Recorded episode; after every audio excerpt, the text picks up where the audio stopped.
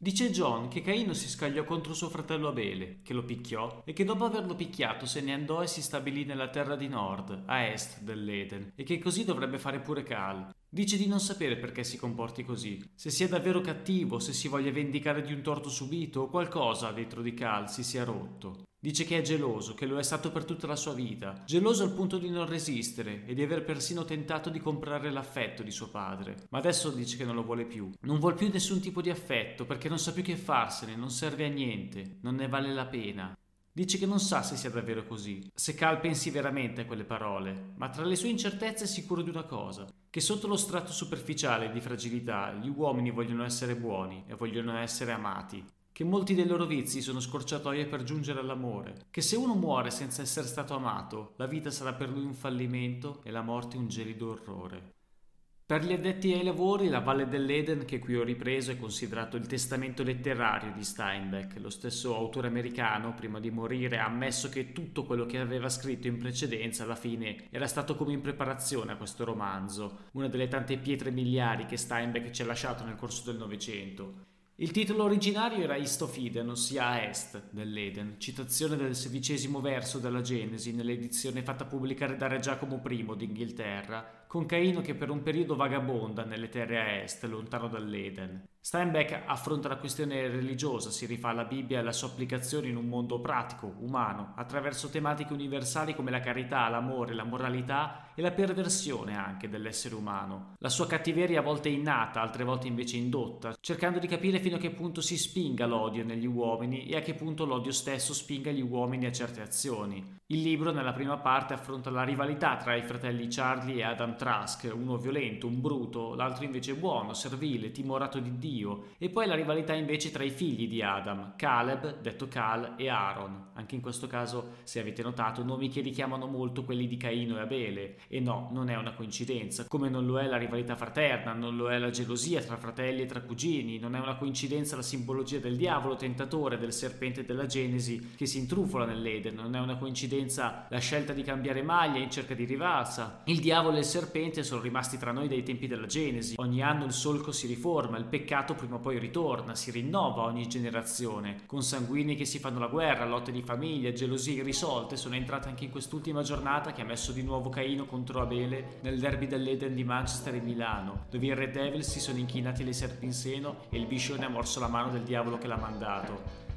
8 novembre 2021, un lunedì da Leoni. Iniziamo insieme questa settimana.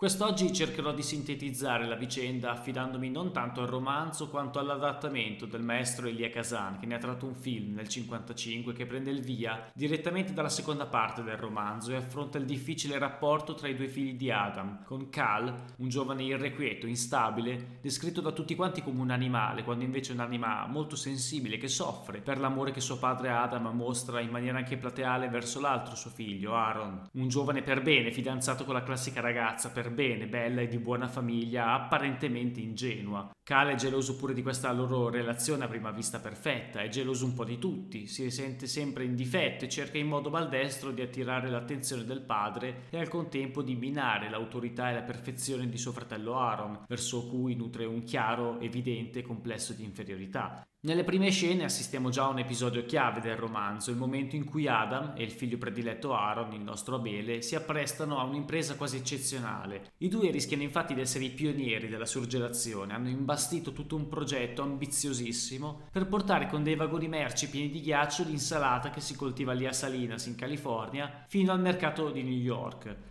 Caleb, nel tentativo di fare colpo sul padre, gli propone invece un affare alternativo, direi anche opposto, ossia quello di investire in fagioli. Perché in fagioli? Perché siamo prossimi allo scoppio della prima guerra mondiale e con la guerra, dice, prosperano anche gli affari. Ma Adam proprio non ci sente, ha fatto una fortuna da giovane, ha passato anni in solitudine nella sua fattoria e dice che dopo tutto questo tempo non vuole abbandonarsi a speculazioni di questo genere, che reputa peraltro immorali perché sulla pelle dei soldati che vanno in guerra, ma vuole invece fare qualcosa che crei un precedente, che sia di qualche utilità agli altri, al prossimo, di fare una scoperta che renda migliore e più semplice la vita di tutti. E quindi si imbarca in questa impresa, ma alla fine le cose non fanno per niente bene. Una frana improvvisa blocca la rotaia, il treno resta bloccato a inizio tragitto sotto il sole cocente della California e la verdura va male. Famosa la scena anche dei vagoni che perdono litrate d'acqua col ghiaccio che si scioglie e Adam, che da perfetto uomo di chiesa non se la prende certo con Dio, non se la prende proprio con nessuno a dire la verità, e quasi si pente di aver usato tanto, come se fosse un peccato agli occhi di Dio il solo pensiero di essersi considerato migliore o più furbo degli altri.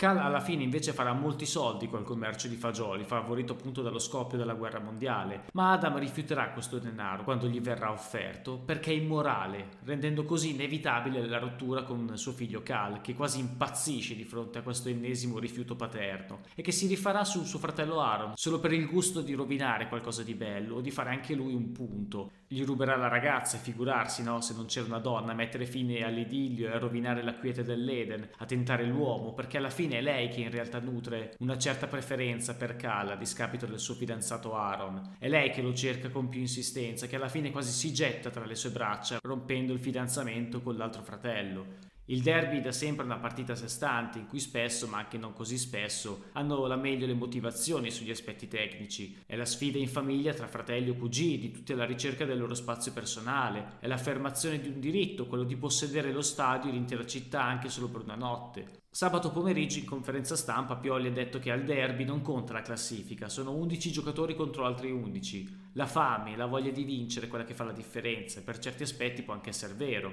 I conflitti interni o familiari si caricano sempre di una certa componente emotiva che a volte può risultare decisiva o deleteria. La pressione dell'ambiente può anche portarti a implodere e farti schiacciare. La storia ci ha regalato moltissimi derby tra Manchester e Milano in cui ci si giocava tantissimo, dal campionato alla prodo a una finale di Champions, che spesso sono anche i derby più seguiti, più entusiasmanti, ma c'è anche da dire che il fascino di un derby sta in quel sentimento di rivalsa, proprio come tra Cal e Aaron, tra Caino e Abele, in cui la squadra in quel momento più in difficoltà o più debole cerca di rifarsi, in cui l'outsider, il geloso, il cal della situazione vuole rovinare la festa testa ad Aaron e segnare un punto a suo favore. La storia recente del derby di Manchester è cambiata con l'arrivo degli sceicchi che hanno rilanciato a suon di milioni se non miliardi quella che da sempre era la Cenerentola di Manchester, la parte debole, il fratello fallito che guardava con rancore a quello vincente che scriveva la storia della Premier e della Champions. Il primo scudetto del City è arrivato al photo finish, se lo ricordate, all'ultima giornata col gol del Cunaghero a pochi secondi dal fischio finale, con lo United invece che aspettava in silenzio la radio come una volta di festeggiare, è nata proprio in un derby con la zuccata tremenda di Company sul calcio d'angolo che ha dato prima la vittoria ai Citizens di Mancini nel derby e poi i tre punti che alla fine sono stati determinanti per la conquista della Premier. Da allora il Manchester sponda United, tolta la Premier vinta proprio l'anno dopo, nella stagione 2012-2013, finirà in una spirale di delusioni annate altalenanti che perdura tuttora, durante le quali, anche grazie a Guardiola, il City prenderà per la prima volta un costante sopravvento contro gli odiati Red Devils, imponendosi come una delle migliori squadre inglesi. Nella copertina di oggi trovate Cancelo e Cialanoglu perché a nostro giudizio erano gli uomini più indicati e rappresentativi, ma come abbiamo già ripetuto altre volte non siamo qui tanto per fare sensazionalismo sull'ultima vittoria del City o sulla provocazione magari di Cialanoglu, noi siamo qui per analizzare la storia, il significato di un derby, cosa significa e come si radicalizza nelle società e nelle tifoserie, perché ogni squadra ha un'anima che soprattutto nel derby viene fuori, viene esplicitata, diventa quasi uno stile, un modo di vivere, perché è sorretta ognuna dalla propria storia. Nonostante i successi, il gioco, il dominio mostrato negli ultimi anni, il City non ha ancora, a mio parere, lo stesso rispetto, lo stesso eco che ha invece il Manchester United e il motivo è molto semplice. Il City non ha vinto la Champions League, non ha vinto le Champions League vinte dal Manchester, non ha creato nessun alone mitico in Europa come quello di Sir Alex Ferguson, non ha tradizione, è come un uomo di successo ma senza genitori, senza origini, senza natali. Il City viene visto un po' dai nobili d'Europa come un popolano che si è arricchito in maniera sporca, è la squadra degli sceicchi, la squadra dei soldi, che per anni è stata fatta solo di figurine, per ogni anno che non vince in Europa viene attaccata, viene aggredita e più sperpera milioni sul mercato più viene odiata e non riesce a uscire da questo impasse. È come Cal che si arricchisce con le speculazioni sui fagioli venduti a caro prezzo in Europa con la guerra, che cerca di arrivare così allo stesso livello di Aaron, del figlio prediletto, di brillare anche lui agli occhi del padre, per poi fallire miseramente impazzire, rischiare di rovinare tutto o comunque di offuscare ciò che di buono comunque ha combinato. Il City ha vinto 7 Premier, lo United 20 e conta all'attivo anche tre Coppe dei Campioni, una Coppa delle Coppe, un'Europa League, una Supercoppa, una Coppa Intercontinentale e una Coppa del Mondo per club, insieme a quattro giocatori che giocando nel Manchester hanno vinto il pallone d'oro. Per quanto si sforzi, ora come ora il City si dovrà scontrare ancora con questo alone da seconda squadra o da figlio indesiderato. La mancata vittoria in Champions è il suo peccato originale, è il peso con cui è costretta a vivere, da cui deve stare attenta a non farsi schiacciare, a non farsi opprimere dal peso dell'invidia, un male che nel calcio è quanto mai comune e a cui non fa eccezione neanche il derby di Milano. La rivalità tra Inter e Milan ha radici più profonde e dato adito a una sfida sicuramente più duratura e interessante di quella di Manchester, che fino a dieci anni fa era un derby simile a quello di Torino, sentito in città ma spesso a senso unico e con scarso appeal internazionale. Diceva Peppino Prisco, l'Inter nacque da una scissione dal Milan, a dimostrazione che si può fare qualcosa di importante partendo da niente, che è un po' una delle tante massime di un personaggio sicuramente iconico e divertente del nostro panorama calcistico. L'Inter, per farla breve, è nata da una scissione interna dalla dirigenza del Milan, un po' come nelle saghe e nelle faide tra due famiglie. Nulla come un addio riesce ad animare gli istinti di rivalsa verso l'altro, ma più che i motivi della scissione, quel che trovo più interessante è la divisione dell'epoca, di un'epoca un'epoca molto lontana, quei tifosi dell'Inter che erano i Bauscia, la borghesia ricca e spesso arrogante di Milano che abitava nei dintorni di San Siro e andava allo stadio in calesse, e i Casciavit, gli operai poveri che si sporcavano le mani con gli attrezzi che per andare a vedere il Milan dovevano per forza di cose affidarsi ai mezzi pubblici. Il boom economico prima e lo sviluppo industriale poi della Lombardia e di Milano hanno cambiato, come si suol dire, le carte in tavola, ridimensionando lo spettro dei tifosi e delle classi sociali. Se un Moratti negli anni 90 e 2000 poteva ancora essere il simbolo di un certo status, l'arrivo di Berlusconi dall'altra parte sicuramente ha dato il colpo di grazia all'immaginario popolare dei tifosi del Milan. L'epoca di Berlusconi e di Galliani ha sicuramente sovvertito in parte anche l'organigramma delle due squadre milanesi, la loro percezione in Italia e all'estero. Il Milan di Berlusconi ha vinto tutto e ripetutamente, creando un divario stupefacente tra Milan e Inter che ancora oggi viene percepito e in un certo senso rispettato. L'Inter ha dal canto suo un palmarès e una storia di gran lunga superiore a quelli del City, ma lo squilibrio di trattamento tra le due milanesi è pressoché lo stesso delle due inglesi. Negli ultimi tempi l'Inter ha vinto lo scudetto, ha conseguito piazzamenti migliori, è tornata tre anni prima in Champions del Milan, occhio e croce dovrebbe avere vinto anche più derby con risultati più corposi, ma il Milan, nonostante tutto, gode ancora come lo United delle virtù passate più che di quelle attuali e grazie a queste ottiene un trattamento che direi quasi di favore, come se le sue disgrazie meritassero più tatto e delicatezza di quelle degli altri. Ed ed è un qualcosa che i tifosi dell'Inter non riescono ovviamente a sopportare. I nerazzurri, tesi come società, storia e pure tifoseria, sono da sempre afflitti da mille complessi sindromi del cerchiamento. Non è un caso che l'ultimo allenatore ad ottenere grandi risultati sia stato uno come Murigno, che su questo pulsante ha premuto e preme tuttora in un ambiente come quello della Roma, sulle ostilità che vengono dall'esterno, sui torti subiti, sul rancore, il risentimento, il rumore dei nemici. Dopo anni passati a osservare dalle finestre la piazza riempirsi di rossonero si sono quasi avvelenati l'animo.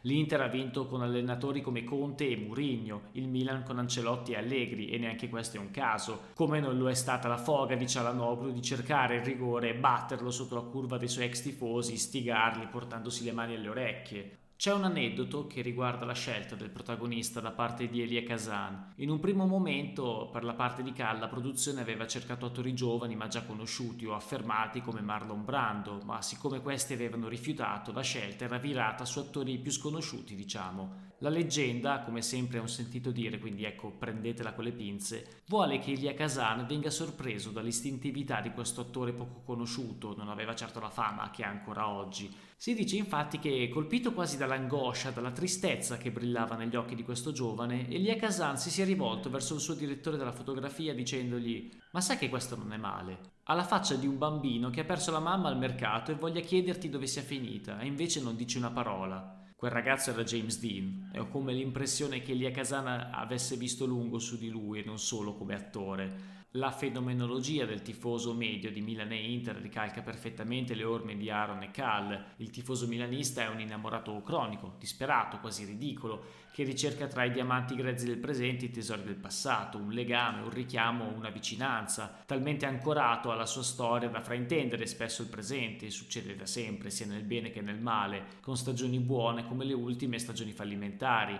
Siamo il Milan, no? Dice sempre, senza capire la situazione proprio perché la capisce bene e non vuole accettarla. Ricorda un po' il Totò Merumeni di Gozzano, poeta crepuscolare, quando dice la vita si ritolse tutte le sue promesse, Egli sognò per anni l'amore che non venne e oggi è per amante la cuoca diciottenne. È un personaggio come Aaron Trask che in virtù dell'essere sempre stato il preferito di suo padre perché è bravo, devoto a Dio e alla famiglia, ha studiato e quando le cose si mettono male, quando il padre Adam perde i soldi con la speculazione di verdure surgelate, riesce soltanto a dare la colpa agli altri, al destino, rimane bloccato nelle sue incertezze, quasi avesse paura di sporcarsi con la vita, con la realtà o un presente infelice. Il tifoso interista invece è un perfetto cal, vive ancora di rimorso, di gelosie, è un po' il bauscio imbruttito per utilizzare un gergo tipico del milanese, che soffre ancora della ribalta della parte povera, sfortunata dei casciavite, che in passato hanno monopolizzato il palco della scala del calcio è un tifoso che di natura guarda sempre gli altri sperando nel loro fallimento molto più di quanto forse pianifichi o cerchi di realizzare il proprio. È un tifoso che al pari della società nerazzurra, dei suoi presidenti, della squadra, non ha mai saputo perdere e che per questo motivo non saprà mai vincere. E non sarà un triplete occasionale a cambiare le cose. L'impresa murignana è stata subito scalzata da prove deludenti o ridicole. Si veda l'umiliante sconfitta rimediata nello scontro con lo Schalke 04 nella stagione successiva, che sì, era lo Schalke dei miracoli,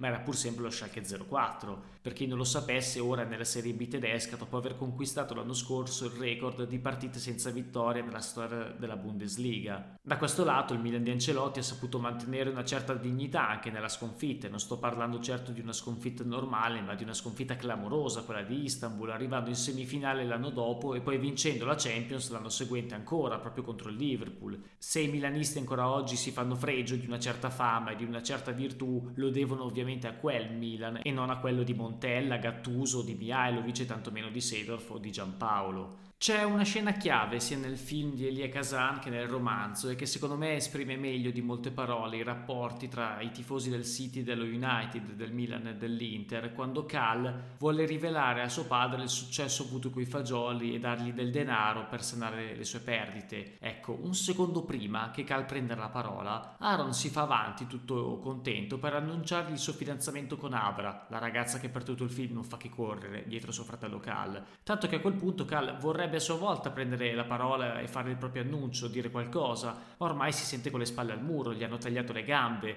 Suo padre Adam è felicissimo per il fidanzamento di Aaron e per lui è finita, è fallito l'effetto sorpresa, non puoi aggiungere gioia alla gioia. Infatti il suo annuncio, nonché la proposta di ripagare i debiti paterni, non va come sperava e ancora una volta Cal si ritrova a rodersi il fegato. Fuggirà da casa accusando il padre di non averlo mai amato e verrà seguito proprio da Abra, al punto che Aaron li insegue e quando li trova insieme sotto una quercia, Cal che piange e lei che lo consola, accusa Cal e non lei che non fa altro che scodinzolare intorno a suo fratello, dicendogli io di te non mi fido, sei un falso, sei cattivo, che è un po' ciò che succede tra fratelli, o meglio tra cugini, quando la squadra dei nostri rivali vince. Non è mai per merito suo, non è perché Cal crescendo si è dimostrato migliore di lui, è sempre colpa degli altri, colpa di Dio, colpa degli arbitri, dei rigori, fischietti a favore. Ma in tutto questo litigio, in questo puntarsi contro il dito, c'è anche un altro tema che viene affrontato più a fondo nel libro per ovvi motivi. In un romanzo di 6 o 700 pagine si trova molto più spazio per analisi e riflessioni che in un film di poco meno di due ore ovviamente, ed è quello non tanto della speranza, ma della possibilità di scegliere, di indirizzare i nostri istinti, anche e soprattutto quelli peggiori, in vista di un bene comune o personale per migliorarci. Cal nel film migliora, è uno dei pochi personaggi che alla fine migliorano, anche a costo di tantissimi errori, mentre suo fratello si perde, quasi impazzisce e preso dal dolore per le vicende familiari e la tremenda delusione d'amore con Abra, si arruola nell'esercito e parte come volontario per la guerra, causando di fatto un ictus a suo padre quando lo vede partire col treno.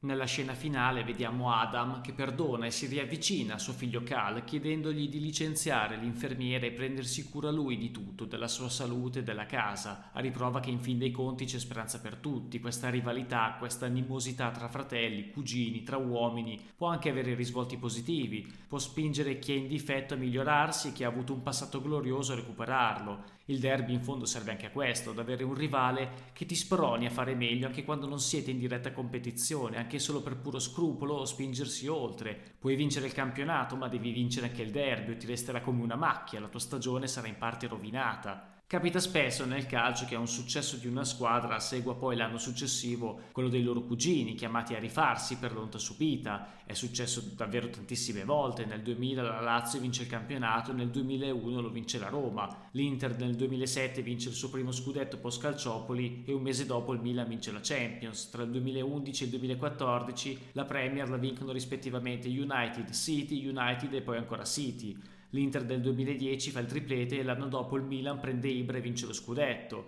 Non pensate sia casuale. Il derby è un moto d'orgoglio, ci spinge a cambiare nel limite del possibile, perché no, a migliorarci a fare, come dice Steinbeck, una scelta, indirizzare i nostri rancori verso un traguardo più alto, senza star lì a sperare sempre nella delusione dei nostri rivali, anche perché quel tipo di speranza è mortifera. Non la speranza, quindi, ma la scelta ci condurrà sulla retta via, un percorso migliore. A tale riguardo c'è una scena abbastanza iconica, non nel film di Kazan, ma in un film di Salvatore, Mediterraneo, con due soldati che osservano una stella cadente e uno dei due che dice speriamo di tornare tutti a casa e l'altro eh sì, speriamo. E poi a Batantuono il tenente Lorusso che arriva alle loro spalle quasi in sordina, li guarda di traverso e dice chi vive sperando muore cagando. Lorusso, Isoletta del Leggio che non conta un cazzo, 1941.